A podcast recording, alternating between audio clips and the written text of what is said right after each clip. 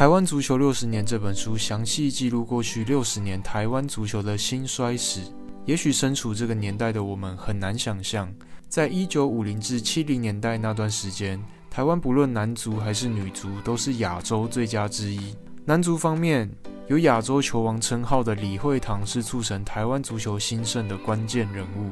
当时已经退役的他担任国家队教练，将多位香港球员带来台湾，组成一支以港脚为主的梦幻足球队。而他们在一九五四、一九五八的亚运会足球赛。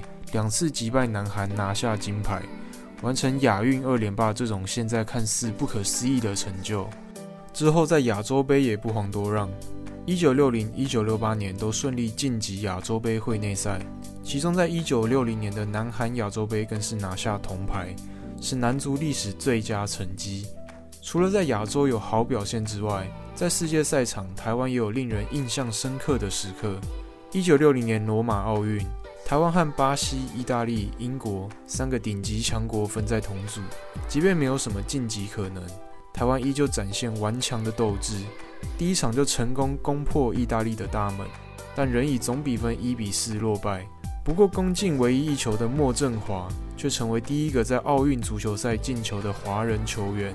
接下来两场则分别以零比五大败巴西，二比三惜败英国。虽然三战尽末，却还是令人印象深刻。女足过去的表现也同样精彩。受到香港影响，一九七六年成立中华木兰女子足球队，于一九七七、一九七九以及一九八一年完成亚洲杯三连霸的成就。陈军仅短短五年就已经成为世界强权之一。根据前《民生日报》资深记者统计，木兰女足成军的前十年。在国内外缴出五十六场五十二胜四和的不败战绩，亚洲杯十二次参赛则拿下三冠二亚二季二殿的优异成绩，而木兰就成为台湾女足的代名词。台湾女足对世界足坛的影响远远不仅于此，在那个年代，女足不受重视，也没有相对应的国际大赛。一九七八年，当时身为亚洲第一的台湾决定举办第一届的世界女足邀请赛。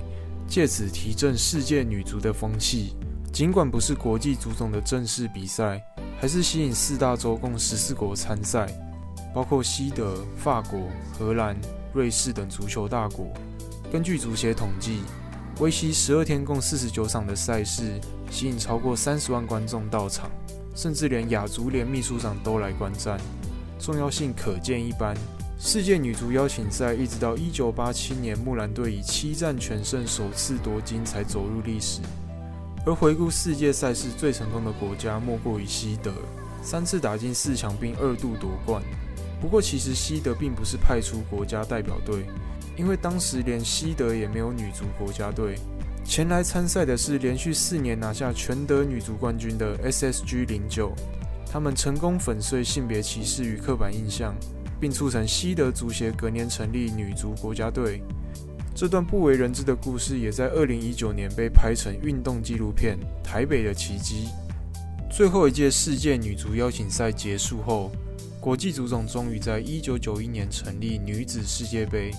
台湾不负众望，成功跻身会内赛。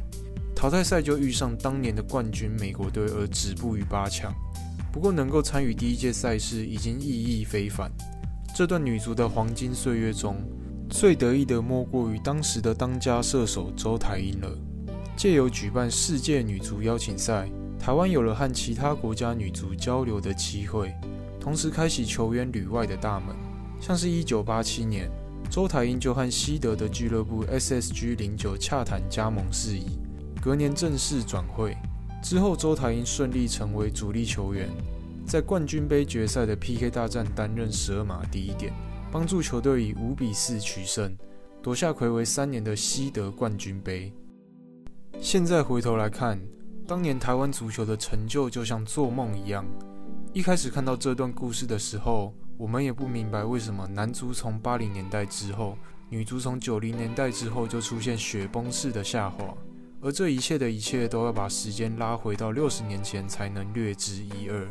如果对这段台湾足球的黄金岁月以及如何衰败的故事有兴趣的朋友，一定要来看看《台湾足球六十年》这本书，里面很详细的描述从过去六十年到现在台湾足球的种种故事，像是刚刚提到男足亚运二连霸、女足亚洲杯三连霸的黄金时刻与历史兴衰，也介绍国内近年足球运动的现况。除此之外，作者还专访多位足球界知名人士以及传奇国脚。包括足球贵公子陈昌元、台湾队长陈柏良，以及陈浩伟、温志豪、袁永成等旅外好手的故事。书中收藏的三百多张照片，让我们能够在阅读时更加感同身受。现在在各大网络商店、实体书店都可以买到这本书哦。最后，谢谢大家一路对我们的支持与照顾。为了表达感谢，我们决定要抽出一位观众，送出一本有台湾队长陈柏良亲笔签名的《台湾足球六十年》。详细的抽奖办法在下方的资讯栏哦。